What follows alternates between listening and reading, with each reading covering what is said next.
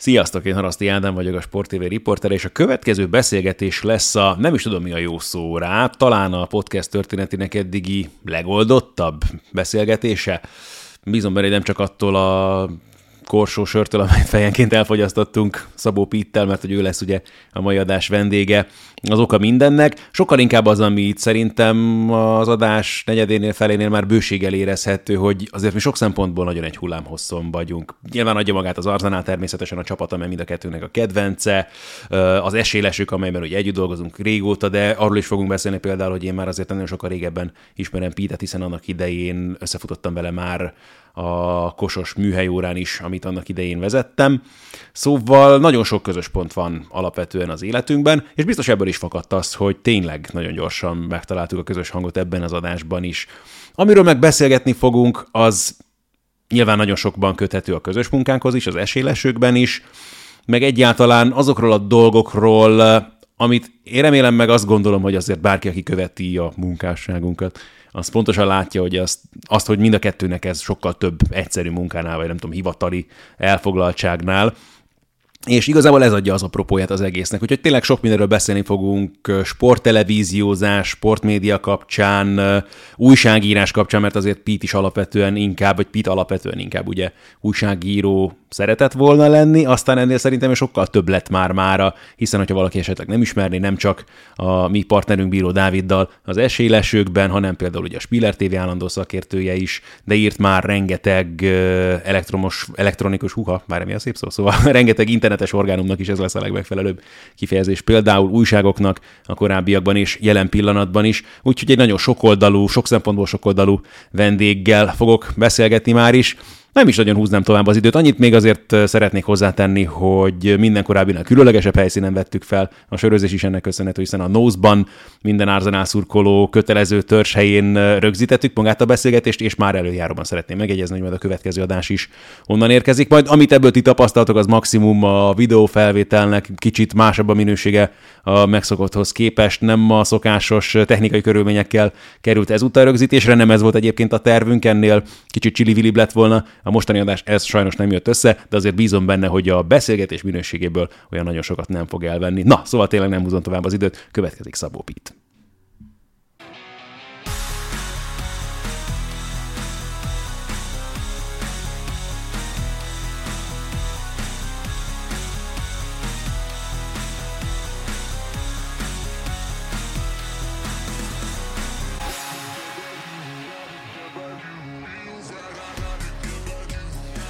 Szokásos.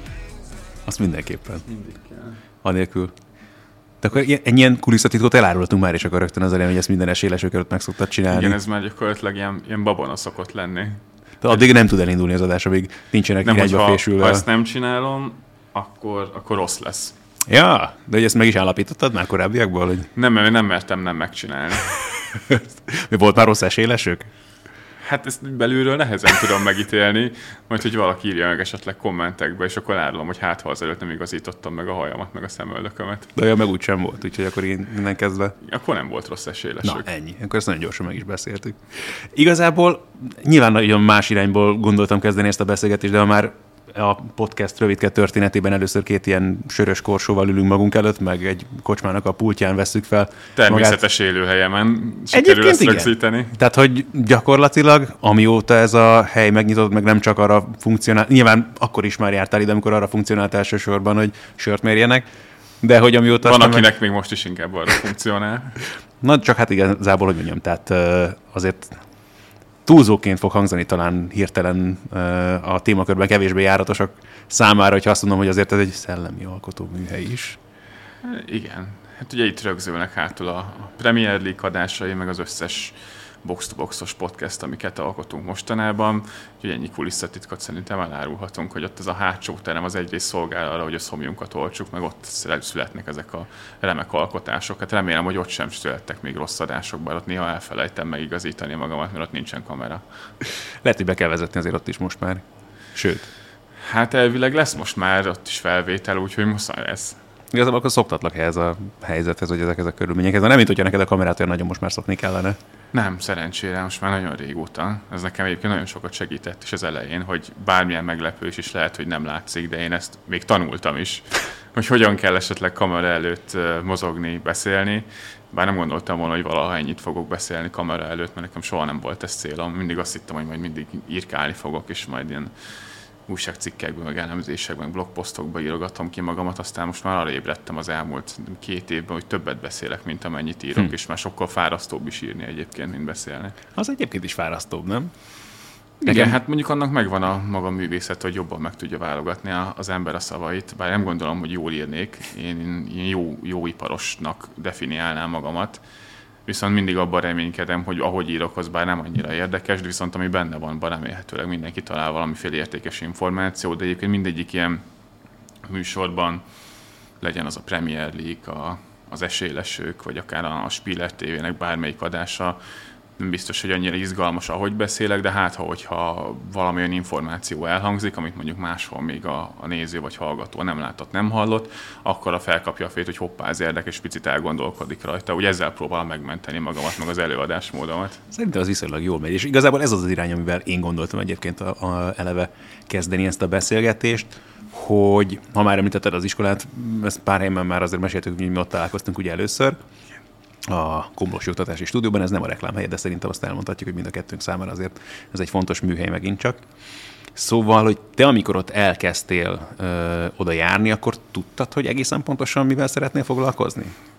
Én egy dolgot már nagyon régóta tudtam, hogy én focival szeretnék foglalkozni. Mondom, én akkor még azt hittem, hogy majd írni fogok róla, és a, a Kosban is én ugye az írott szakirányon uh-huh. voltam, meg én előtte már elvégeztem egy főiskolát Egerben, kommunikáció média szakot, és ott is írott elektronikus sajtó szakirányon, itt inkább az írottra feküdtem volna rá.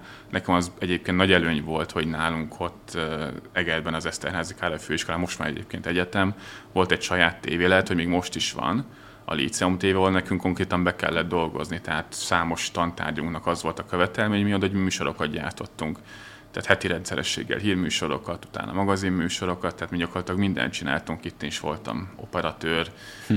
szerkesztő, mondtam alá hanganyagot, narráltam, interjúkat csináltam, tehát mindenbe picit belekóstoltam, mi a tényleg jó volt később, hogy amikor megláttam egy kamerát, akkor nem szartam össze magamat egyből, meg meg tudtam szólalni, meg nem kezdtem el izzadni tőből. Nyilván mindenki, amikor először ül le kamera elő, akkor ezt csinálja, meg össze-vissza beszél, ami tök természetes, de egyébként ez az, ami a gyakorlattal a legjobban jön. És talán most arra már eljutottam én is oda, hogy néha értelmesen is meg tudok szólalni, hogyha megláttam a kamerát, és néha még érteni is lehet azt, amit mondok, mert azért abban is kellett sokat fejlődni. Amikor Egerbe kerültél viszont, akkor már te azért bőven foglalkoztál útvenger, uh-huh és egyéb nyalánkságok itt ennek a mentén. Igen, hát az, amikor elindult a népsport, az 2010, jól emlékszem, igen, akkor voltam végzős gimnazista. Én 17 évesen kezdtem el írni az útvengert. Nagyon remélem, hogy senki nem szedi elő egyébként azokat, mert iszonyatosan szarok lehetnek, így mostantól, mostantól visszanézve, most se írok szerintem túl jól, azok förtelmesek lehetnek, de ez egy tök jó alap volt, és egyébként ott már én végig arra gondoltam, hogy ez egy tök jó ilyen én gyakorlás arra, hogy majd, ha én ezzel foglalkozok, már azt tudjam mondani, hogy mit, kim volt a, a, az X írásom, akkor még kim voltak az NSO-nak a blokketrecében, akkor még nagyon sokat foglalkoztak vele ott a, a kiadónál, és ez milyen jó referencia lesz majd. Igazából a gyakorlásnak tényleg jó volt, és azt, ami most csinálok, azt én inkább erre vezetem vissza. Tehát mindig, hogyha bárki megkérdezi, hogy jó, ezt az iskolát elvégezted, tök jó, meg tök jó dolgokat csináltam, meg gyakorlatot szereztem vele, de azt azóta sem nézte meg soha senki, hogy nekem milyen papírjaim vannak, hanem inkább azt, hogy mit csináltam eddig.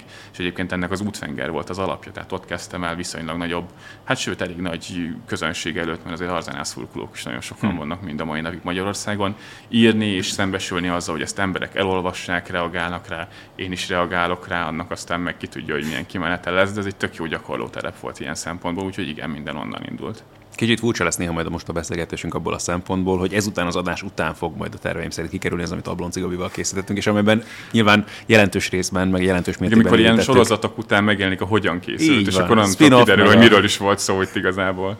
Valami ilyesmi. De nyilván ott is beszélgettünk már az NST-ről magáról, ami megkerülhetetlen, hogyha Egyáltalán azt gondolom, hogy ha jelen pillanatban sportmédiáról beszélünk Magyarországon, akkor a hatása volt itt nagyon sok mindenre. Én azon gondolkodtam sokáig, vagy én úgy tartottalak a fejemben, hogy tehát igazából első generációs bloggereknek tartom mondjuk azokat, akik az NST-t annó elkezdték, uh-huh. és aztán akik utánuk jöttek már ennek a köpönyegéből idézőjelben, azt mondanám talán a második generáció, de idő szempontjából nagyon nehezen tesztek mondjuk téged, hogy akkor ez most igazából te már az első, vagy, vagy még az első, vagy már inkább a második. Hát a, a második, tehát az első az mindig a Hegedűs Henrik, a Márta Bencék, akik ugye az NST-t elkezdték, és hát mindannyian az ő köpönyegükből bújtak ki. Ugye az útvenger is említettem, hogy az a népsporton indult el. Az ugye nekik köszönhető, az ő ötletük volt, hogy megteremtették azt a fajta hangvételt a, az NST-vel, ami nagyon sokakat inspirált szerintem, többek között engem is, és akkor utána viszont adtak egy platformot, hogy na, akkor gyerekek lehet csinálni, és nagyon sokan csináltuk is. A mai napig még van számos olyan blog, ami akkor indult el, uh-huh. szintén 2010-ben, és még aktívan működik. Az útvengernel abban a formában nem működik aktívan, de mint közösség, és hát egyébként itt ülünk, tehát ilyen Igen. formában manifestálódott, hogy az mindenképpen az a kezdet volt, és hát második generáció az talán. Tehát én azt a népsportos brigádot azt már uh-huh. mindenképpen annak tekintem, aztán most már érkeznek Muraközi Balázsék, Sósmárkék, ez... úgyhogy szépen bővülünk, de még mindig azt szoktam mondani, hogy sosem vagyunk elegen. Az biztos Tehát is. én nagyon örültem például, amikor a Márk jelentkezett a Box to Boxhoz, hogy ő szeretne írni, aztán amikor kiderült, hogy a podcastokban tud beszélni, és a Balázsnak is nagyon örültem, hogy most bekerült a Digihez, mert egyszerűen kellenek a, az ilyen új arcok, meg impulzusok, mert előbb-utóbb engem is mindenki meg fog unni, hogyha mindenhol csak az én hangomat hallják. Még magamat is meg fogom unni, akármennyire érdekes dolgokat is próbálok beszélni, mindig kell valaki, aki valami újfajta dolgot tud hozni. Például, nem tudom, kellene ember a Laligához, kellene ember még a szériához, egy ember soha nem elég. Hát mindig persze. kell a verseny, kell az inspiráció. Mikor a Premier League-et is vesszük fel, nekem az mindig itt tök jó dolog, hogy a, a Bencével, meg a Márkkal is, hogy ők is mondanak olyan dolgokat, amik nekem új, vagy elgondolkozok rajta, mert az is inspirált. Tehát különben belekényelmesednék én is abba, hogy elmondom a magamét, és, és kész. Ott abszolút az, hogy inspiráljuk egymást, vitatkozunk, beszélgettünk, szerintem erről kell ennek, a, ennek az egésznek szólni, és ezért mondom mindig, akárkivel beszélek, akár itt a nózban, hogy ezzel szeretne foglalkozni, hogy kérlek szépen csináld, Persze. mert egyszerűen kell, hogy jöjjenek az új arcok, és folyamatosan frissüljön ez az egész dolog, meg különben belefásul mindenki. Hát meg a másik, hogyha igazából ezt ez így abszolút most az utóbbi napokban többször is találkoztam ezzel a témával különböző műsoroknak köszönhetően, és de el is szoktam én is mondani bárkinek, aki megkeres azzal kapcsolatban, a legtöbbször engem ezzel kapcsolatban kérdeznek, hogyha tök ismeretlenül ír rám, vagy kérdez meg valaki, hogy hogyan lehet ezzel az egész dologgal elkezdeni foglalkozni, milyen iskolába kell, mit kell tanulni és tudok mindig ajánlatokat mondani, meg nyilván persze mondom olyankor is a kost is, de azt is el szoktam mondani, hogy persze a legjobb az, hogy valaki egyetemre jár, és egyáltalán azzal kezd, hogy akkor ha középiskolából kikerülve vágna bele ebbe az egészbe, hogy igenis tágítsod a világodat, meg, meg okosodjál, de a lényeget akkor is akkor fogja megtanulni az ember, hogyha csinálja. És ebből a szempontból meg a, az NST, meg ezek a blogok a legjobb iskolát jelentették. Igen, hát ez egész szerintem az önfejlesztésről szól. Ezek az iskolák tök jó olyan alapot tudnak adni tehát nekem is az, hogy kamera, hogyan kell beszélni, hogyan kell megszólni, ne izgulj, de hogy önmagában attól, hogy te ezt elvégzed, még itt senki nem fog rád odafigyelni, hanem valamit le kell rakni az asztalra, csinálni kell, írogatni, akár videókat csinálni, és hogyha az mhm. érdekes, akkor úgyis felfigyelnek rád. Meg az azért még mindig a, a magyar piac ilyen szempontból nem túl nagy. Tehát ha te elkezdesz valamit, és, és jó vagy benne, akkor előbb vagy utóbb valaki fel fog rád figyelni. Vagy hogyha írsz valakinek mint ezt a már csinálta, hogy hm. Srácok, itt vagyok, érdekelne, megpróbálhatom, próbáld meg, és hogyha bejön, akkor bejön. Szerintem ez ennyire egyszerű. Nyilván most már picit könnyebb, hogy így magamat nem mondom, de ki lett taposva az út az ilyen alulról jövő kezdeményezéseknek. Gyakorlatilag most már tévét sem tudok mondani. Talán a, most az Arena 4 nem, nem dolgozik olyan szakértő, bár nincs Arena 4 tehát nem tudom pontosan, aki aki, újságíró vagy blogger szférából került volna ki, igen, igen, de mindenhol most már ott van legalább egy, egy ilyen, ilyen arc, tehát ez a része is már ki van taposva, de most a Márk is nagyon hamar bekerült például a Spiller TV, egyszerűen azért, mert jó és uh-huh. így világít, hogy jó értelmeseket mond, jó gondolatai vannak, jó tudja olvasni a játékot, de mindenhez is ő ugye nem, nem a médiából jött, hanem ilyen önfejlesztés útján a játékot elkezdte megérteni, érdeklődött iránta. Persze vannak jó adottságai, jó tud beszélni, jó képű srác, tehát ezek mind segítenek az embernek, de önmagában ezek külön-külön abszolút nem elegek amikor kérdeztem ugye, hogy oda kerültél az iskolába, hogy te tudtad-e már, hogy mi akarsz egészen pontosan foglalkozni, akkor azért az is felmerült bennem, hogy mennyire látod egyáltalán az utat magad előtt. Semmire, semennyire. Tehát én akkor úgy mentem oda, hogy oké, én elvégeztem egy főiskolát, az adott egy papírt,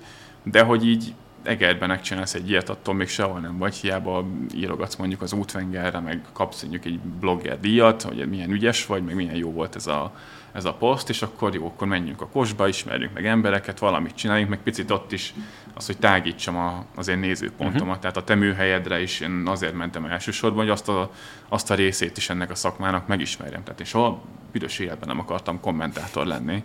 De ismerem a határaimat, meg nem, nem is állna nekem jól, meg valószínűleg nem is élvezném én azt hosszú távon. De hogy akkor ismerjünk meg belőle, ennek mi a mechanizmusa, hogyan működik, eleve az, hogyha legnagyobb divat egyébként kritizálni a kommentátorokat. Nem csak Magyarországon, egyébként mindenhol, közben egyébként szerintem mi viszonylag jól állunk ebben a tekintetben, de hogy azt meg belülről meg kell szerintem tapasztalni, miből áll egy felkészülés, mitől lesz jó egyáltalán egy kommentátor, elmagyarázza egyáltalán valaki, hogy aki benne dolgozik, hogy mitől lesz jó szerint egy kommentátor, szerintem ez kell, és megismerni különböző nézőpontokat, de én ott jártam filmes műhelyre és a Báran mhm. Györgyhöz. Uh, az, Tehát az, az is borzasztó jó volt, ahol minden héten megbeszéltük, hogy ki miről írt kritikát, azt kiveséztük, mi a jó benne, mi nem jó. Tehát ott tényleg ezek a műhely munkák nagyon jók voltak a, interjús műhelyre is jártam a Borbé Zolihoz, ahol Nekedvári Sándor megmondta, hogy velem soha többet nem akar majd beszélgetni, miután, miután öt percet eltöltött velem. De, de hát mesél erre egy kicsit. így túlságosan Egri Viktor akartam lenni. és nagyon rámenősen szakmai kérdésekbe mentem bele. Azt nem tudom felidézni sajnos, hogy, hogy miről kérdeztem. Ugye ez az az időszak, amikor két 2016 környékén, most nem tudom megmondani, hogy ez az EB előtt vagy után volt-e, de szerintem előtte, amikor kijutottunk a Dárda és Torkélában az EB-re, és akkor visszakérdeztem szerintem a Sanyi Bához, hogy hát az ő irányítása alatt azért egy jóval erősebb kerettel ez, ez miért nem történt meg, és ő ezt sajnos nagyon a a szívére vette, és...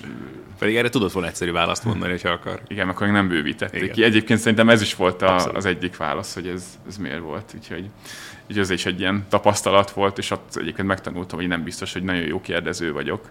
És ez egyébként később is kiderült, mm. tehát ott igazából én csak arra kérdezek rá, ami engem nagyon érdekel, és ez ilyen... Tehát aki jó, biztos, in- aki jó interjúkat csinál, azt azt szerintem érdekli az ember is, akivel beszél. Uh-huh. Engem inkább a téma érdekelt, Aha. az ember meg kevésbé, aki mögötte van, és ezért az voltam én inkább... Vagy? Igen, de mondom, tehát, hogyha ezt a műfajt kéne csinálnom, szerintem nekem ez ezért nem menne, mert nekem az az emberi érdeklődés, a másik irány nincs meg abban az elemi szinten, a, például a Kadarkai Endre ebben szerintem mm. nagyon kiváló, hogy ő tényleg érdekli az ember, amikor beszélget, és akkor utána elkezd érdekes dolgokat is mondani ebből adódóan. A Sanyi Bánál engem nem érdekelt a Sanyi Bá hanem egy szakmai beszélgetést szerettem volna, ő meg nem szeretett volna.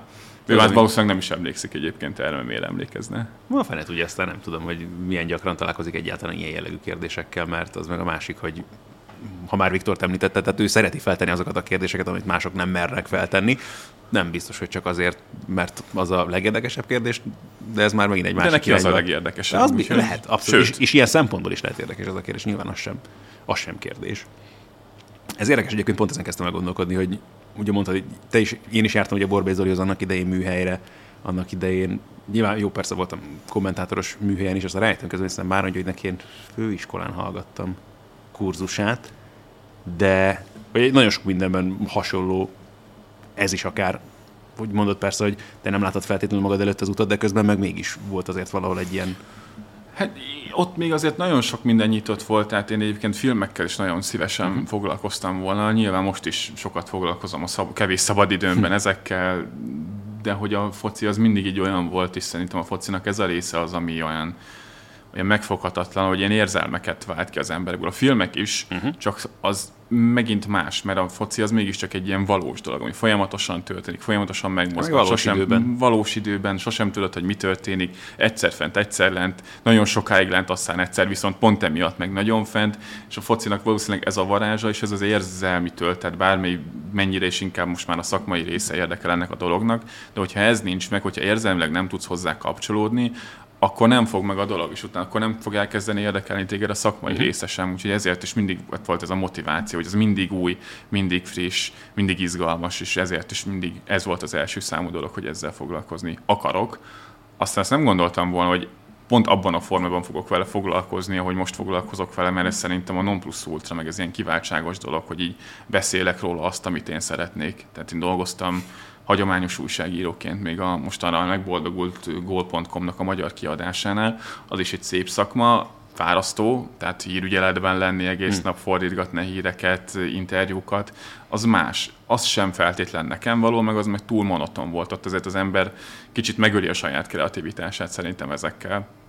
Úgyhogy pont ezért szerintem én megtaláltam a helyemet, aztán igyekszem, igyekszem, is, meg, igyekszem is megbecsülni ezt az időszakot, bármeddig is tart majd. De hogy akkor te ezt nem látod, amikor a kakosba bejött, beléptél? Nem, ezt édesanyám látta. Na. meg szerintem nagyszüleim látták ők, hogy nagyon sokat segítettek nekem végig, mert volt azért olyan időszak például, hogy a gólnál az elején dolgoztam előtte mást pár hónapon keresztül, de ott én felmondtam, hogy jó, akkor most itt be fogok dolgozni ingyen hónapokon keresztül, de korábban is a főiskolai tanulmányaim során a Kos sem magamnak uh-huh. fizettem akkor, hanem ők támogattak ebben. Ők valamiért talán jobban bíztak ebben a, a dologban, mint én, én hogy lesz arra gondoltam, valami. Hogy konkrétan erre a részére, amiről mondasz, ami neked igazából Nem, nem, tehát tényleg édesanyám volt az szerintem, aki néztem meccseket a tévében, és volt valami stúdiós beszélgetés, hogy na majd az lesz, ha jó, ha majd téged látlak ott. Hm. És mondom, hagyjál már, dehogy leszek én ott, én majd én szépen elírogatom magamnak, jó, hát anyukára kell hallgatni, mindig hallgassatok anyukátokra, mert mindig neki van igaza. És milyen igaza volt tényleg. De akkor mikor kezdted el kapizsgálni, hogy ez lehet, ez lehet a helyes út, vagy mikor láttad azt a, nem tudom, milyen, mi vezetett téged ebbe az irányba végül? Nem tudom, én tök jól el voltam egyébként a gólnál, és addigra ugye már túl voltunk azon, hogy a, a Kelly Janekik által elindított Britannián, és ott írogattuk a cikkeket, és igazából szerintem akkor jött ez be komolyan, amikor ott volt a lehetőség, hogy akkor lehet menni a, a Spiller tévére ott szerintem az egy ilyen, egy ilyen fordulópont volt, mert egészen addig én azért nagyon sokszor féltem, vagy tartottam attól, hogy ilyen dolgokba vágjak bele, inkább visszakoztam, á, nem kell ez nekem, de az tényleg egy ilyen soha vissza nem térő alkalom volt, hogy akkor most kipróbálom magam, hogy megye. Addigra azért már csináltunk akár a Britannián podcastokat, tehát megszólaltam bőven kamera előtt, addigra én már túl voltam a koson, túl voltam a főiskolán, tehát emiatt már úgy gondoltam, hogy nem kell izgulnom, ott már tényleg csak az én tudásomat, az én gyakorlataimat tehetem próbára, és hát ez egy nagyon gyors kis történet volt egyébként, talán jól emlékszem, beültem egy magazinba, csütörtökön, jó lement, majd vasárnap már hívott a Bamstark Tibi, hogy ugye be tudná jönni holnap egy összefoglalóra, és akkor utána még egy mérkőzésre is, ami az abszolút mélyvíz. Tehát én minden a mai napig tartom, hogy a, a meccs összefoglaló az, amire az embernek a legtöbbet kell készülni, amikor legjobban ott kell lenni agyban, hogy van tíz meccs egymás után, azt megnézi az ember, és mindre van mondjuk két-három perced, hogy valami releváns gondolatot uh-huh. hozzá tudjál fűzni, az tényleg a fordulónak az összes meccsével képben kell lenni és én ezzel kezdtem. Meg utána még egy Arsenal Leicester City meccsel. Az egyébként pont kapóra jött ilyen szempontból, meg megnyugtatott, de az összefoglaló az egy borzasztó komoly kihívás volt, és mivel az jó sikerült, ott az egy picit megnyugodtam, hogy jó, hogyha nem is maradok itt, de legalább nem mondtam csődöt, aztán azóta ott vagyok. Most már ez a negyedik szezonom a, a tévénél, hogyha jól számolom. Igen. Ilyen szempontból egyébként meg a Spiller is egy jó műhely, meg egy befogadó Igen. közösség is. Tehát, hogy nyilván az egy nagyon fontos indítás volt náluk, hogy amikor egyáltalán elkezdődött ugye a Premier League, akkor ugye egyből ugye Janek ott volt, igen. ebből az oldalról... Ő ajánlott be, hogyha ha jól emlékszem, igen. Oda is. Tehát, hogy ebből a szempontból már ez is egy jó indítás volt, hogy abszolút meg volt a fogadó készség arra, hogyha már a blogoszférát mm. emlegettük, mint olyat, hogy ebből is bőven mertek meríteni a szakértői oldalon, és azóta is tartja magát, sőt. Igen, hát ugye most már is bekerült a csapatba, de abszolút ott teljesen megvan ez a nyitottság, nincs ez az átság egyik fél részéről se, hogy focisták, bloggerek, meg ezt szerintem egyébként az egész szakmában nincs így. Tehát nem véletlen, hogy azt mondtam, hogy minden tévécsatornánál dolgozik legalább egy olyan figura, aki ebből a közegből jött, maximum néhány embernek egy ilyen személyes sértettsége, vagy indoka, hogy ilyen emberekkel nem hajlandó együtt dolgozni, de ez egy meg egy pici réteg. Én mindenhol azt látom, hogy egyébként az emberek előtt teljesen nyitottak, és a Spillernél én pont azért szeretek dolgozni, mert hogyha bemegyek, én még soha nem éreztem azt, hogy bemegyek, és én rosszul érzem magam munka közben, tök jó fej emberekkel lehet együtt dolgozni, még soha egy kollégámmal se voltam úgy, hogy eh, most, na, most megint mellé kell beülni, mert egyébként tök jó fej mindenki, és basszus, a Premier League-gel lehet foglalkozni, meg most már, most már a Bundesliga-tól az meg megint egy másik kihívás, hogy most már ez is bejött, de ez az alap, ez mindig megvan, hogy a tévébe kell menni, meccsre kell menni, magazinba kell menni, az mindig, mindig egy öröm, attól függetlenül, hogy már négy éve csinálja az ember, meg annak mindig megvan egy külön izgalom, hogy élőadás, tévébe, meccs van, arra figyelnek az emberek, és akkor lehet igazán érdekeset mondani, meg talán vagy maradandót is. Lehet, hogy az egész adás alatt van egy mondat, ami úgy igazán megragad az emberben, hogyha nézi, ha egyáltalán nézi, de akkor az már legyen olyan, hogy tényleg érdekes, és mondjuk holnap a munkahelyen elmondhassa a kollégáknak, hogy figyelj, azt tudtad, hogy így játszotta, nem tudom, a Manchester City a Newcastle ellen, vagy a United ellen. És neked egyértelműen azért uh, szerintem elmondhatjuk, hogy a, vagy kijelenthető, hogy a meccs elemzés lett a műfajod. Igen. Amit nem tudom, hogy megint csak láttál-e érkezni akkor, amikor ott voltál a kosban. Uh, annyira nem. Ugye amikor az útvengert elkezdtük, akkor ez a vonal még annyira nem volt meg bennem. Nyilván akkor is érdekelt, meg olvasgattam ezekről, ugye Hegedűs Henrik már akkor írogatta uh-huh. ezeket az elemzéseket a, az NST-re, de ott szerintem az volt nagyon sokaknál a forduló pont, amikor itthon is megjelent magyarul a, a Jonathan Wilsonnak a könyve, a Football azt is ugye a Henrikék fordították, és hogy azt ilyen átfogóan nagyon megragadta az embereket, és bennem is azért elindított valamit, és akkor elkezdtem így olvasgatni ebbe az irányba, de hát az mindig egy folyamat. Tehát most már nagyon sokszor csak úgy, úgy nézek meccseket, hogy nem hallom a közönség zajt, ez engem azért nem zavart annyira az átkapus meccs, mert úgy ne, voltam, tehát én néztem, hogy hogyan mozognak a játékosok egymáshoz képest, és azt szerintem tök izgalmas lehet, hogy rendszer szinten megérteni azt, hogy mi miért történik, hogyha ő ezt csinálja, akkor a másik oldalon ezért ez történik, de mondom, ez egy folyamat, tehát én szerintem jobban értem a focit, mint két évvel ezelőtt, és jobban fogom érteni két év múlva, mm-hmm. mint most, tehát ebben az az önképzés, ez ez tényleg kell, hogy folyamatos legyen, tartsa az ember a lépést a trendekkel, folyamatosan olvasson utána akár szakcikkeket, szakkönyveket, elemzéseket, és itt trenírozza az ember az agyát. Meg azonban a másik, hogy mikor viszont nézed a meccseket, akkor viszont a szemedet kell ráállítani, uh-huh. azok a mintázatok, amiket nézned kell. És sokaknak egyébként megöli a meccsélményt. Tehát szurkolás szempontjából ez maga a halál. Ezért nem szeretek én például annyira Arzenál meccseken lenni a tévében, mert ott azért sokkal szívesebben szurkolok, és akkor ezt picit ott ki kell kapcsolni. Ez vicces volt egyébként például a a másfél évvel ezelőtti FA Kupa döntőn. Mm. Ott ugye én voltam bent a stúdióban a Chelsea elleni meccsen, ott picit nehezebb volt kikapcsolni, meg átállítani az agyat. Hú, erre az átállásra is térünk vissza majd szerintem mindenképpen, de nyilván megkerülhetetlen a futballforradalmak is, mint olyan, és ha már emlegettük az NST hatását arra, hogy mi, hogyan néz ki jelen pillanatban mondjuk a magyar sportmédiában egyáltalán akár a mérkőzések elemzése is, ez erről való diskurzus, hogy ilyen szép szavakat használjunk, még tudunk. Um, a futballforradalmak magyar kiadás azért volt nagyon jelentős, mert biztos volt, vagy nem tudom, mert nem tudom, hogy milyen ja, szakmai ott a, publik... A, ott a Henrikék éreztek-e mögött egy potenciált, meg egy motivációt, és ők... A motiváció az igazán fontos szerintem egyébként. Sem gondolták talán be, nem akarok a nevükbe beszélni, hogy ebből ez kinőhet, mert tényleg az nagyon sok embert inspirált, és nem csak embereket inspirált arra, hogy ezzel foglalkozzanak, csak hanem akár a magyar csak hozzátenni, hogy, hogy ezzel érdemes foglalkozni. Igen, hogy mérföldkő volt ebből a szempontból is a futballforradalmak, de abból a szempontból is, hogy nem egy szakmai közönség számára, hanem tényleg kvázi az egyszeri futballszurkoló vagy néző számára egy olyan átfogó és érthető könyv került a piacra, amivel, amiben mégis alapvetően szakmai kérdéseket taglal Jonathan Wilson, és tulajdonképpen a labdarúgás történetét dolgozza fel nagyon érdekesen, nagyon olvasmányos módon, amellett, hogy a szakmai alapokat szerintem, vagy hogy egyáltalán hogy néz ki egy futballtaktika, meg egy hogyan Vagy hogy egyáltalán létezik ilyen, hogy futballtaktika. Igen, Na, és hogy... ez nagyon fontos. Fú, erre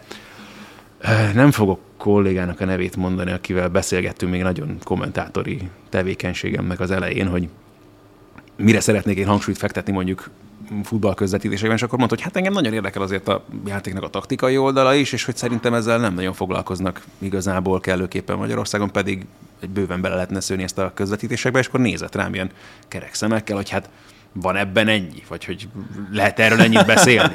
Vagy kell ez egyáltalán egy közvetítésbe? És olyasmiről beszélünk, meg egyébként nagyon régóta foglalkozott már ezekkel a dolgokkal. Csak hogy ilyen szinten nem volt ez benne akár a, a, a sport médiában dolgozók részéről sem a közbeszédben, és ilyen, ennyire is új volt az, hogy egyáltalán Henriknek megjelenhettek cikkei annak idén a Nemzeti Sportban már, amiben meccseket ilyen szemmel elemzett. Igen, de és akkor azt gondolná az ember, hogy ez valamiféle magyar sajátosság, de nem. Tehát ennek a szakirodalma, ez például az angol médiában, meg az angol sajtóban is viszonylag későn jelent meg. Ugye, hogyha valaki emlékszik, akkor a Wilson könyv is azzal kezdődik, hogy ő 2004-es EB alatt ültek egy kocsmában, és vitatkoztak emberek arról, hogy akkor most a Sven Erikssonnak akkor 4-4-2-t kell eljátszania, vagy gyémántot, és akkor a Skolszet ki kell rakni a szélre, és hogy ott is valamilyen kérdés hangzott el, hogy de fontos ez egyáltalán, nem tudom, úgyis csak jobban kell akarni, meg jobban kell hajtani, és akkor volt valaki mondta, hogy ez mind közül a legfontosabb kérdés. És nyilván ez indított el ott is nagyon sok mindent, és Angliában is ezt követően kezdtek el ezek a szakmai jellegű cikkek megjelenni. Ugye Michael Coxnak a Bizony. blogja volt ilyen szempontból úttörő. teljesen úttörő. Ami nálunk az NST volt, az az, az angoloknál a zonal marking, és ugye nem véletlen, hogy utána a Michael Coxnak is megjelent két nagyon nagy hatású könyve, amit ennek is köszönhetően megjelent utána nálunk magyarul is. Ezt mindenkinek ajánlom, mert ezekből tényleg nagyon sokat lehet tanulni, pont azért, mert a múltból tudod megismerni a jelent. Tehát ha ma mondjuk szeretnél meccseket elemezni, és így a semmiből vágsz neki, az úgy nagyon nehéz lesz. Tehát az alapokat, mi miből indult, mi mire volt hatással, ez, ami most történik, ez miért történik úgy, ahogy történik, az ezt a történelmi hátterét is szerintem kell ismerni, Nyilván nem muszáj, muszáj de ezt, hát, ezeket az alapokat, hogyha megadod, ha akkor foglalko- az, hogy sokkal, megértsed, sokkal könnyebben fel tudsz zárkózni ezáltal, mint hogyha elkezded olvasni a Spielverlagerum archívumot. Persze. Az már egy következő uh, szint. Ja, és az azért elég nagy ugrás szerintem, hirtelennyibben ez is egy érdekes dolog, hogy ugye futballforradalmak a magyar cím ennek a könyvnek, de ha nagyon meg a könnyedén akarjuk magyarázni, hogy miről is szól, ez tényleg ugye az angol címe, Inverting the Pyramid, tehát a piramis megfordítása, hogy hogyan kezdődött gyakorlatilag egy-két védővel és rengeteg támadóval a labdarúgás taktikája, meg a formációknak az evolúciója, addig, hogy eljutottunk odáig, hogy akár Spallettivel már arról beszéltünk, hogy igazából fél vagy nulla csatárod volt effektív a pályán. Igen, indultunk a piramistól, ez a 2 3 5 az megfordult, és most megint megfordítjuk, uh-huh. ugye reinverting the, the pyramid, ez van most, és szinte az összes csapat most már 2-3-5-ben, meg 3-5-2-ben játszik, ami elképzelhetetlen volt akár egy 10-20 évvel ezelőtt is, amikor azért inkább mindenki a biztonságos védekezésre helyezte a hangsúlyt, aztán jött Pep Guardiola, és aztán a feje tetejére állította megint a futballt. De ez megint tényleg csak azért szép, mert hogyha végig veszik akár a futballforradalmakat, és azon belül a futballnak a taktikai fejlődését, mindig voltak ilyen figurák, akik így a, a buborékon kívül tudtak gondolkodni, akár az Ári Szakit lehet említeni, a Rinus Michels-t, a Johan Cruyffot, akik óriási hatással voltak a játékra, és nyilván ezek az emberek utána tanultak egymástól, Guardiola is nagyon sok dolog nem ő talált ki, hanem átvett és továbbfejlesztett. És most a labdarúgást pedig nagyon sok mindenben az határozza meg, amit Guardiola továbbfejlesztett. Aztán arra kellett megkeresni a megoldást, és ebből jöttek létre nagyon komplett csapatok. Tehát ebből látszik, hogy ez egyébként mennyire izgalmas, és mennyire sok minden van benne. És hát, mennyire nem létezik egy ugye, ugye ez a felvetés, hogy van-e ebben ennyi? Van, és még sokkal több sokkal, is van benne ennél. Több. Úgyhogy szerintem erre nem lehet elég hangsúlyt fektetni, mert az érzelmi töltete mellett, amit szerintem mondom, nélkülözhetetlen a labdarúgáshoz, meg annak a szeretetéhez, azt szerintem jó, hogyha tudod, hogy bizonyos dolgok miért történnek meg, és nem feltétlen azért. Ilyen is van egyébként, mert nem hajtottak eléggé a pályán. De azért is érdekes, hogy az érzelmi töltetről beszélünk pont veled, mert nyilván ugye az érzelmi töltet indított el egyáltalán téged ezen a pályán. Az Mondom, a sporttal napláne labdarúgással, csak így lehet foglalkozni. Tehát az én életemben legtöbbet olvasott könyv az nem a futballforradalmak, hanem fociláz. az a fociláz, Nick Hornbytól. Nyilván ott a kötődés alapvetően megvolt, de hát annál jobban szerintem semmi nem magyarázza el, hogy a futball az mennyire az érzelmek játékos, hogy mennyire meg tudja határozni az életedet.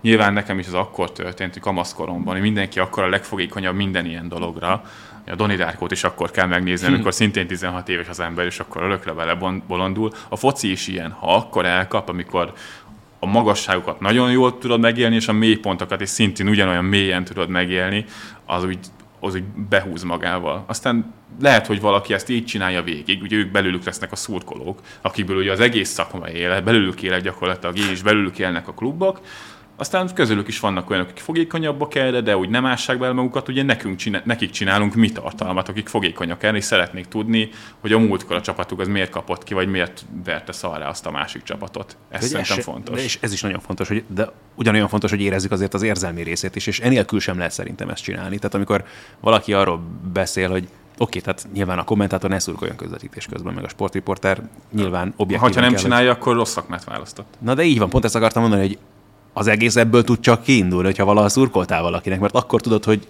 mi a fontos annak a nézőnek, aki ül a tévé előtt, vagy hallgatja a rádióban, vagy olvassa a cikket másnap, hogy egyáltalán miért érdekli ez az egész. Ha ez nincsen meg, akkor esélyed sincsen, hogy jó úton induljál el.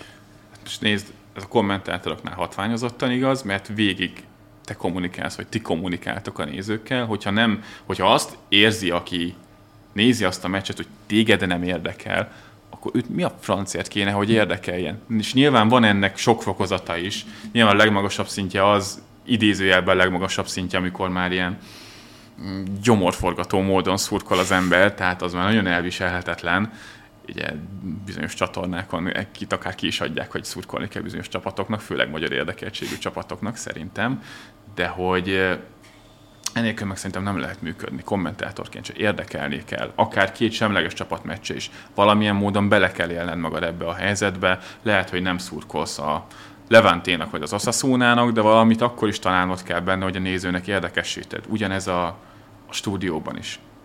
Tehát, hogyha úgy ülsz ott, hogy nem érdekel, és akkor láttad először azt a két csapatot, amikor most te ott ülsz, az lejön hogyha nem csinálod ezt szenvedéllyel, akkor nem is érdemes csinálni.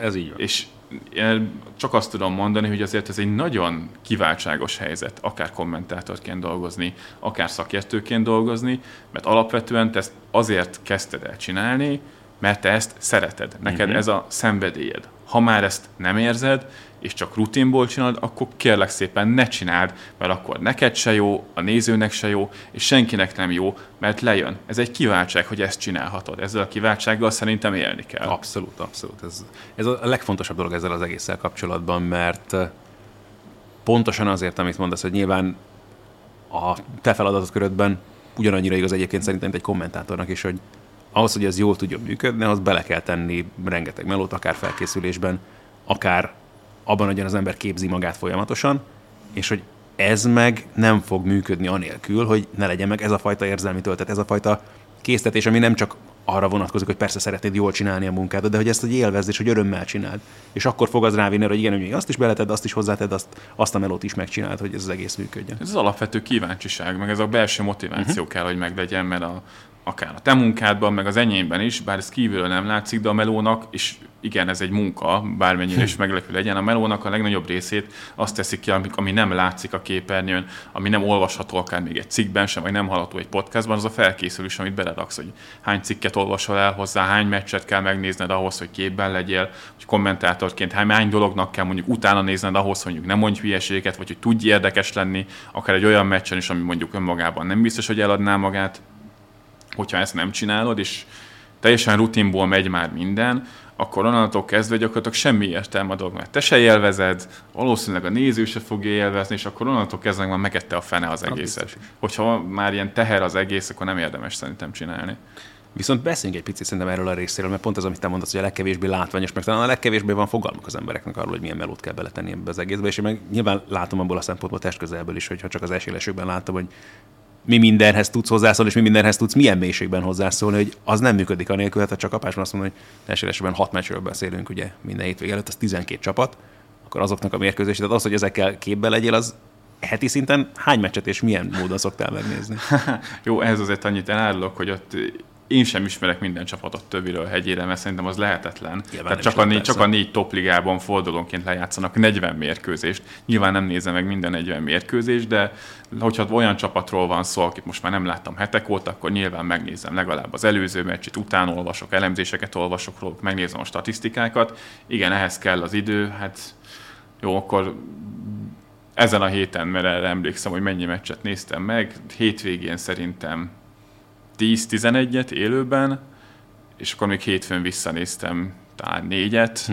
és akkor most még a hétközi meccseket nem is számoltam vele, és ez csak a meccsnézés része, és ezért az be kell valani, hogy hétfőn, amikor már a harmadik meccset nézem vissza felvételről, az már annyira én sem élvezem, de viszont tudom, hogy kell, mert ezt a meló, ez a melós része, amikor már nincs kedvem, de megcsinálom, mert egyébként meg elmondani, meg már tök fan lesz.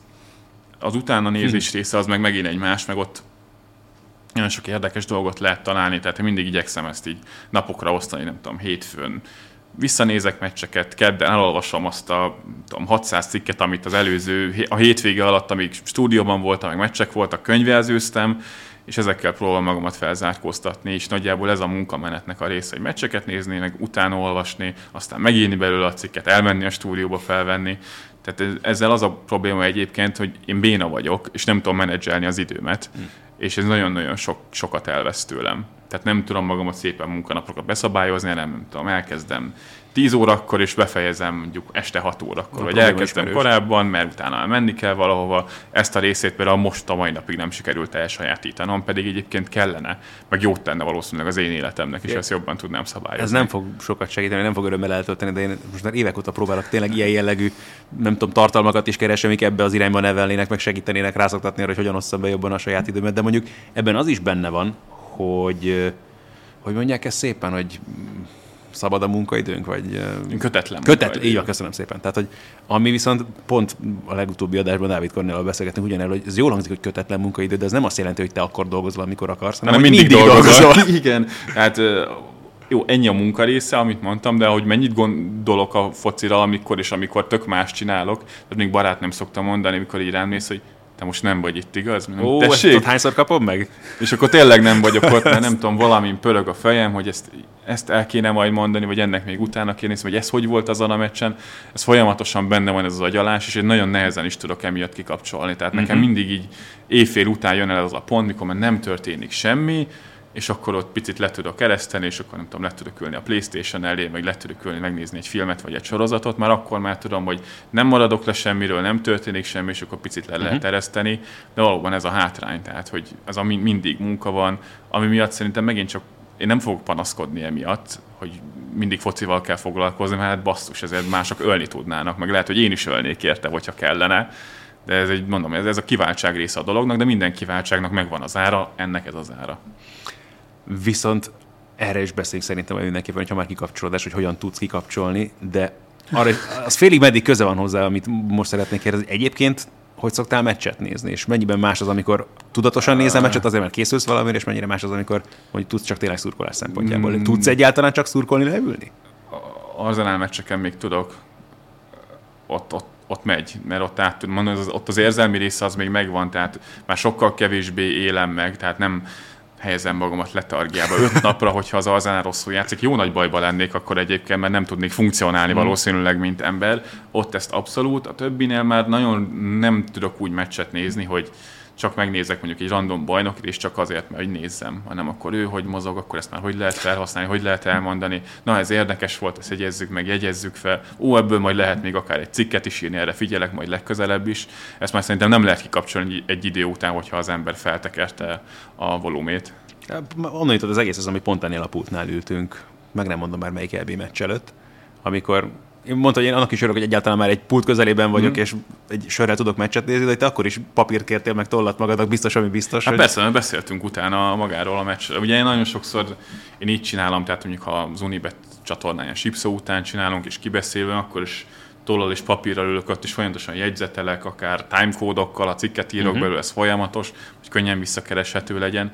Ezek kellenek, és egyébként én azt vettem észre, hogy ha ezt csinálom, akkor sokkal jobban tudok koncentrálni uh-huh. a meccsre. Csak ülök uh-huh. ott és nézem, akkor előbb-utóbb elkalandozik a tekintetem, Abszolút. ránézek a telefonon, megnézem, hogy mit írkálnak róla a Twitteren, és nagyon sokan így fogyasztanak már tartalmat, meg meccset is, sőt, főleg meccset, foci meccset, de hogyha ezt meg így csinálom, akkor lemaradok magáról az eseményről, amiről nekem majd valószínűleg meg, kell beszélgetnem. Igen.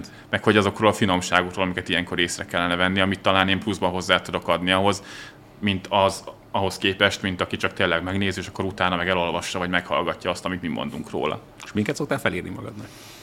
Hát nem tudom, hogy X elmozog a vonal mellé. Egyszer behúz, írok utána mellé három timecode hogy mikor történt, felírom, hogy ez nagyjából miért történhetett, mit csinált rá a másik csapat. Nagyjából ilyen alap dolgokat szoktam felírni, a maga az összefüggések már a fejemben szoktak. Tehát történéseket feljegyzek, és utána átgondolom, hogy ez miért és miért történt. Aztán van, hogy teljesen egyértelmű már magában a mérkőzés közben is, de maga a jegyzet az általában, általában ennyiből áll, sőt, általában én nem tudom elolvasni a jegyzeteimet. Tehát, hogy az sokszor arra szolgál, hogy, hogy én megjegyezzem, ha már leírom, akkor megjegyzem, akkor ez történt, és akkor jobban össze tudom kötni ezeket a dolgokat, meg mondjuk ha képeket kell kiszednem belőle, akkor valahogy még vissza tudom keresni, mert egy nevet még ki tudok silabizálni, hogy ki akartam gondolni ott. Viszont ha már kikapcsolódásról beszéltünk, azon gondolkozom, hogy nem tudom, hogy aztán másodásokban mennyire beszéltél róla. Én már tudom, hogy majd a dupla szőrőben lesz női focis anyagod Spoiler, is. igen. Nem De hogy neked ez egy ideje becsípődés azért, mm-hmm. hogy elkezdett érdekelni kimondottan a női foci. Ez mikor jött? Hát így nagyon aktívan ebben a szezonban. De pont azért, mert hogy úgy néztem szinte már minden focit, hogy ez munka, és majd beszélnem kell róla, és milyen jó lesz majd ez később, hogyha tudom. A női focit én úgy követtem nagyon sokáig, hogy így az nagyon jól van megcsinálva például Angliában, hogy akkor is vannak meccsek, amikor a férfiaknál válogatott uh-huh. szünet van, tehát ott teljesen másként működnek ezek a dolgok, a nőknél akkor, amikor a férfiaknál van, Jó, általában vannak, a BL meccsek is általában így vannak elhelyezve, hogy így akkor lenyúltam, megnéztem egy-két meccset, és akkor úgy voltam, hogy de ez engem érdekel, meg tök érdekes, meg cikkeket olvasgattam róla, elemzéseket, de akkor nézzük meg, és ott szerencsére az Árzánának jó csapata van. Tehát ott viszont az megint adott egy ilyen pluszlaket, hogy volt hozzá egy kötődés, és akkor az alapján ezt elkezdtem nézni, és én most az Árzának a női csapatának az összes meccsét láttam ebben a szezonban. De pont azért, mert így Sőt, női, női BL-ből is láttam viszonylag sok meccset, ilyen Real Madrid, Paris Saint-Germain, vagy, vagy Lyon Bayern München, Chelsea Wolfsburgot, ott egyébként pont most csütörtökön vesszük fel, ott lesz egy sorsdöntő meccs, hogy melyik jut tovább, két akár végső esélyes közül a csoportból. Most már nem tudom ajánlani, mert mire ezt hallgatjátok, addigra eldől, de egyébként ezt is nagyon jól csinálták meg a női fociban, hogy például a YouTube-on lehet ezeket nézni, élőben, a Dáznak a YouTube csatornáján angol bajnokságot egy applikációba regisztrálsz és nézheted élőben. Nagyon jól csinálják a promó részét, és azért is csípődött be ennyire nálam, mert borzasztó könnyen elérhető. Uh-huh. Egy kattintás és nézem, nem kell illegális streameket keresni hozzá, hogy elérjem, hanem mindenki számára ott van és elérhető, mert tudják, hogy promózni kell, népszerűsíteni kell, és egyébként meg jó. Nekem arra jó, hogy az egy olyan foci, ami kikapcsol. Aha. Persze nem bírtam ki, hogy ne írjak róla, meg ne csináljak majd róla egy videót, ha már nézem és utána olvasok, akkor legyen valami haszna is, de többnyire az nekem egy kikapcsolódás. Meg egy olyan szurkolási forma, hogy tényleg nem kell azon izgulni, hogy mit mondok róla, mert rajtam kívül Magyarországon valószínűleg még három embert érdekel az egész dolog, és így ki tudom kapcsolni. Ez annyira érdekes, mert pont, tehát nyilván azzal, hogy elkezdünk dolgozni ebben a szakmában, ugye ezt a hivatást választjuk, valahol elvész egy nagyon fontos szórakozási forma, ami előtte meghatározó volt a te életedben. És ezzel együtt persze mi nagyon élvezzük a munkákat, meg nagyon, de mégis kimarad egyfajta élmény, ami előtte neked mm. meghatározó volt az életedben, mert akkor is másként nézel rá, hiába, még hogyha nincsen meló. És nagyon érdekes analógia. Én sose voltam olyan hatalmas box fan, de úgy szerettem meg, a, mint a Kokonak a meccsét. Néztem annak idején erdei, meg itt az ilyen nagyobb meccsek, hogy érdekeltek. De tehát soha nem ástam bele olyan nagyon mélyen magamat, egészen addig, amíg egyszer 2008-ban az olimpián kellett a motorboxot közvetítenem. De aztán utána sokáig megint nem foglalkoztam ezzel így meló szinten. Mostanában egyszer-kétszer volt, hogy kellett boxot közvetítenem abszolút beugrásképpen a Sport TV-nél, de hogy azon kaptam magamat, és azon jutott eszembe egyébként, meg amit meséltél, hogy ugye nekik van az az applikációk, amivel havi 500 forintért tényleg olyan boxmeccseket nézel, tényleg Canelo Alvarez például most már rámentek arra, és ugye nem is adják el, tehát mi nem tudjuk közvetíteni, hiába szeretné megvenni akár Alvareznek a meccseit, akár Joshua-nak a meccseit, mert ők ezt a Dazunon az applikáción adják, az Magyarországon is elérhető, és akkor azt fizessenek inkább el, és nekik jobban megéri, mint hogy eladják a jogdíjakat Magyarországra. Viszont cserébe egy dolog, hogy ezeket a meccseket meg tudom nézni, de olyan archívumot, úristen, Floyd Mayweather, áh, zseniális, tehát hihetetlen messzeségbe tud visszamenni az ember, és azon kaptam magamat, hogy hosszú évek óta nem éreztem ezt a fajta szurkolási élményt, meg egyáltalán a sport élvezetének az mm. élményét, ami csak az adott, hogy úgy tudtam boxmeccset nézni, hogy tudtam, hogy azon aztán nekem nem kell Nem kell vele foglalkozni. De ez aztán megint ez jött, amit te is mondtál, hogy most videót akarsz róla csinálni, hogy az élmény De azért YouTube van, csatornára egy videót csak csinálok hát, pár belőle. Ez jutott eszembe, hogy most pont Lomacsenko meccset adtunk, Lomacsenko komi meccs hétvégén két korábbi világbajnok, és Lomacsenko Isten, tehát tényleg az aktív boxolók közül az egyik, hanem a. És gondolkodtam rá, hogy csak kéne egy podcastet összehozni így a, a hétvége előtt, hogy egy felvezetésnek, aztán persze nem jött össze, mert nyilván mindenre van az embernek ideje, de hogy alapvetően ezt nagyon nehéz megfékezni, és nehéz rá féket tenni, pedig lehet, hogy kellene. De hogy én ezt még nem tudtam megtanulni. Ezt úgy hívják, hogy függőség. Igen. Meg közléskényszer. Ez már nekem is van igen. egy jó ideje, hogy egyszerűen már basszus foglalkozok vele, nehogy már nem mondjak róla semmit. És De... nyilván az segít, hogy nem muszáj. Persze. Meg nem függ tőle semmit. De hogy nem ezt, beszélsz róla. Oké, okay, azt mondjuk, hogy közléskényszer, de, de ez nem azért van, mert te beszélni akarsz, egyszerűen azért, mert találsz valamit, mert az, hogy nagyon... úristen, ez marha érdekes, ez tök jó. Te is olyan jó lenne, meg, így ez van, tök jó lenne, ha te is elkezdenéd szeretni. Ja, mondom, én ezért írogattam akár a, most a női FA döntőről, a női bajnokságról, a Sport 24-re, mert hogy hát, ha ott is van valaki, akit érdekel, és egyébként az angol női foci az ezért is tök egyszerű dolog, mert csomóan tudnak hozzá kötni. Basszus, uh-huh. Chelsea szurkoló vagy? Figyelj, a Chelsea női csapat a BL döntőt játszott, és kurva jó. Manchester United szurkoló vagy, ott is ott vannak, lehet neki szurkoló. Arsenal szurkoló vagy, ugye ott van egy tök jó csapat, kövesd őket, meg fogják nyerni a bajnokságot ebben a szezonban, ott legalább lesz valami kis örömöd. És ezt vettem észre, hogy ott oké, elkezdtem nézni, de utána az is elkezdesz érzelmileg kötődni. Minél többet nézed, jobban megismered a játékosokat is, fogyasztod a kis side contenteket. Egyébként erre is nagyon odafigyelnek, hogy van ilyen vlog csatornájuk, ahol uh-huh. mindig mind valami másik játékos csinál egy napi vlogot, jobban megismered őket.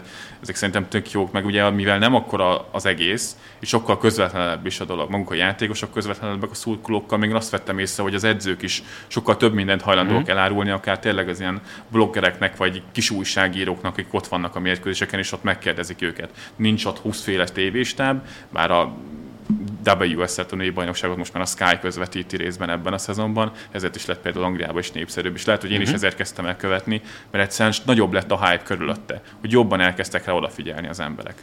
Meg egy eljut hozzá, meg tényleg hát nyilván ez egy nagyon fontos dolog, hogy próbálják felfuttatni az egészet, hogy bele kell tolni idézőben. Ez egy olyan piac, arcába, ami teljesen kiaknázatlan. Aha.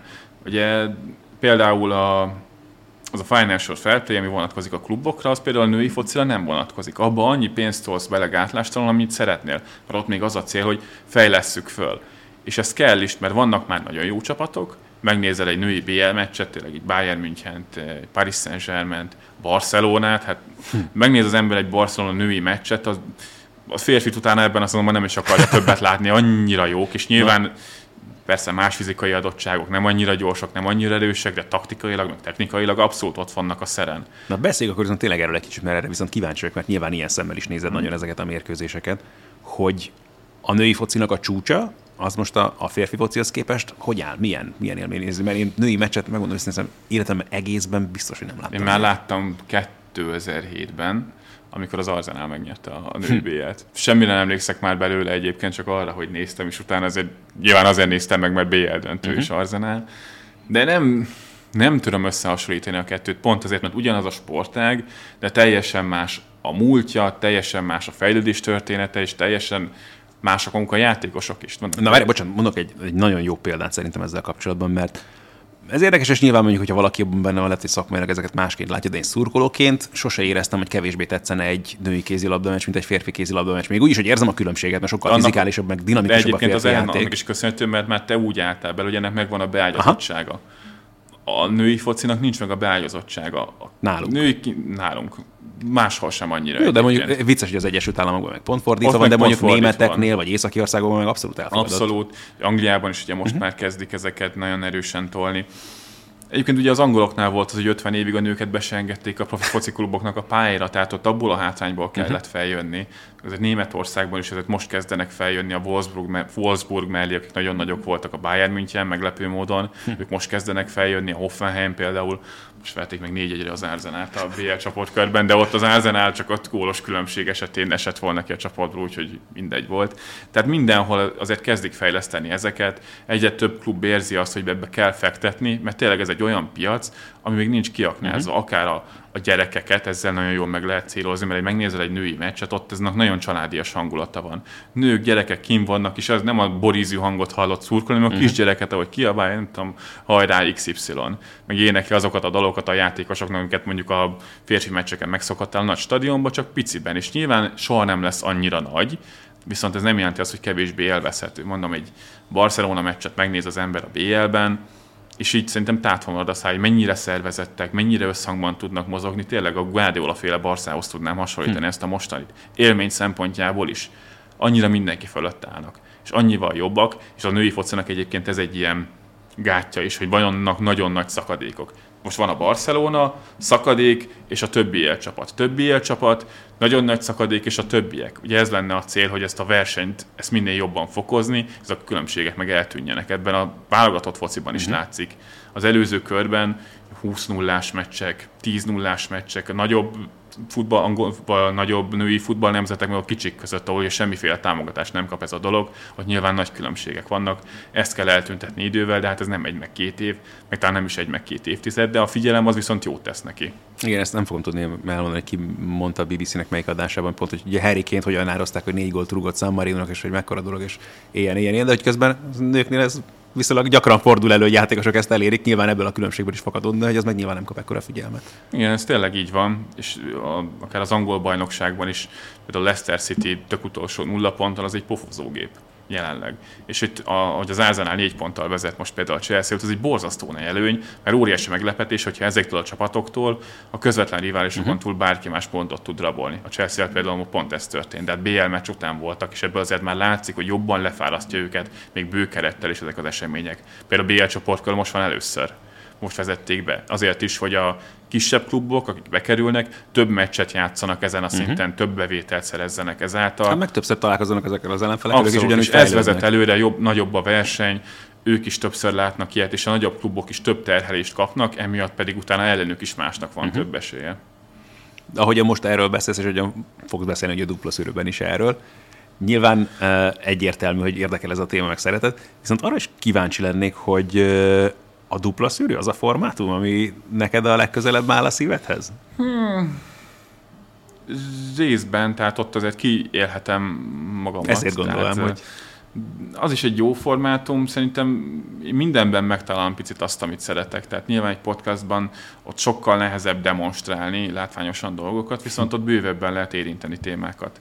A dupla szűrő szerintem, azt nem mondom, hogy szigorúan szakmai műsor, mert én én sem vagyok szakember, tehát én tudom, műkedvelőnek, hogyha nagyon nagy képű akarok lenni, akkor műértőnek tudom magamat nevezni. Igen, ez a, furcsán hangzik magyarul az amatőr kifejezés, hogy ez a francia amatőr, az a, valaki, aki szeret valamit, Igen. abból jön, tehát hogy ilyen Igen, szempontból... Amatőr futball elemző vagyok ebből a szempontból.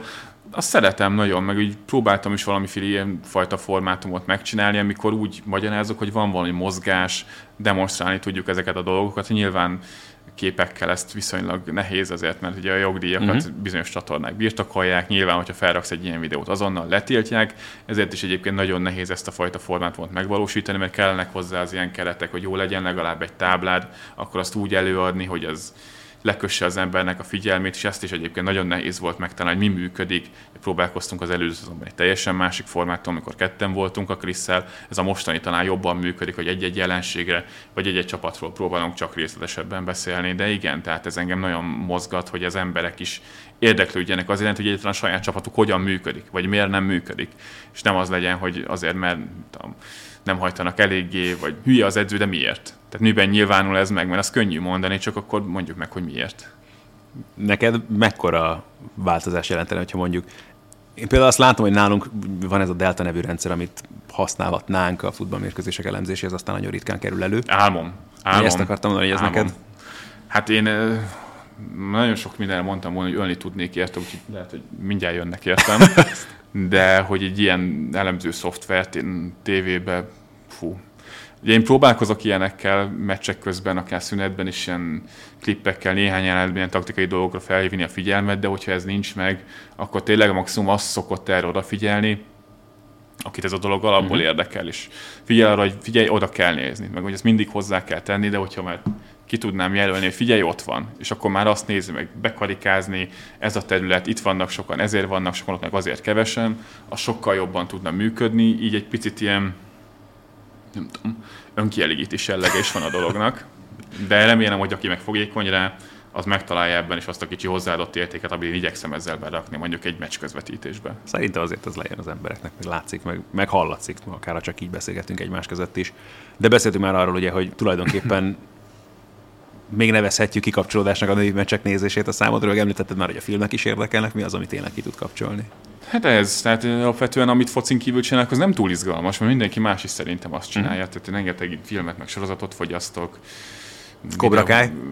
Igen, várom már az új évadat. Na, az pont az a sorozat, ami így lezsibbadsz, és csak úgy nézed, meg élvezed. Most kezdtem egyébként, a, annyira hype már az utódlást, hogy én is belevágtam, mm. úgyhogy nagyon érdekes egyébként, és így mindig nézem a sorozatos, sorozatos listámat, hogy basszus, ezt is meg kell nézni, basszus, még ezt sem láttam, és ilyen egyre nagyobb lemaradásaim vannak, és már az is ilyen kétségbeejtő. Tehát mondom, én... De pont ezt akarom kérdezni, hogy hogy jut ezekre idő?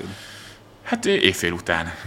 éjfél és hajnal két óra között ez, igyekszem ezeket bepótolni, mert nyilván barátnőmről is próbálok valami időt szánni, az is nehezen megy, ezt sérelmezi is teljesen joggal, és ez az én hibám egyébként, mert nagyon rosszul tudom menedzselni a, a saját időmet, de egyszerűen mondom, és ezen kell dolgozni valószínűleg sokat, mert nem tudok kikapcsolni egyszerűen korábban.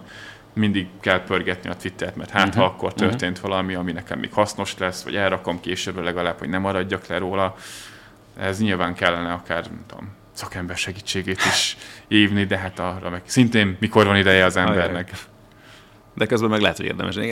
Tök vicces, hogy tényleg mennyire hasonló dolgok jutnak eszembe ezzel kapcsolatban, mennyire hasonló tapasztalataim vannak, csak a probléma az, hogy van egy tíz év közöttünk körülbelül, tehát hogy ez nem segített még ezekben a kérdésekben az előrelépés. Ez megnyugtat, mert azért már kezdem magam is öregnek érezni. De... Na, emiatt ne aggódjál szerintem. De ez meg egy másik nagyon fontos vetület a mi munkánknak, amiben meg megint csak nagyon keveset látom, meg, meg miért is beszélgetnénk róla, de ha már itt vagyunk így ketten, meg biztos meg is tehetjük, mert biztos van tanulság azért mások számára is, hogy ez igaz. hogy azért a magánéletre, mint olyanra azért nagyon erősen rányomja uh-huh. a végét. Pontosan az, hogy ilyen elánnal csinálja az ember azt, amit munkának tekintenek mások. Ugye, ez nagyon nagy türelemmel kell lennie annak, hogy körülötted van, vagy bárkinek családnak, barátoknak, barátnőknek, bárkinek, mert egyszerűen tehát nekem nem tudom, mikor volt utoljára szabad hétvége, amikor mm-hmm. mindenki csináljunk valamit, vagy most végre van idő, tudom, üljünk le, ígyunk meg valamit, vagy gyere át, vagy én most már ugye fent élek, most már évek óta Pesten, gyere le vidékre, bocs, de nem tudom, stúdióban vagyok, meccset kell nézni. Ez nyilván ez a nehéz része a dolognak, és ez megint csak az, hogy ezeket a fajta áldozatokat meg kell hozni az embernek, hogyha ezzel akar foglalkozni, mert hát sajnos a sportesemények javarészt hétvégén történnek, meg igazán fontos dolgok, és én nagyon tisztelem mindazt, meg mindenkit, aki ezzel végtelen türelemmel van.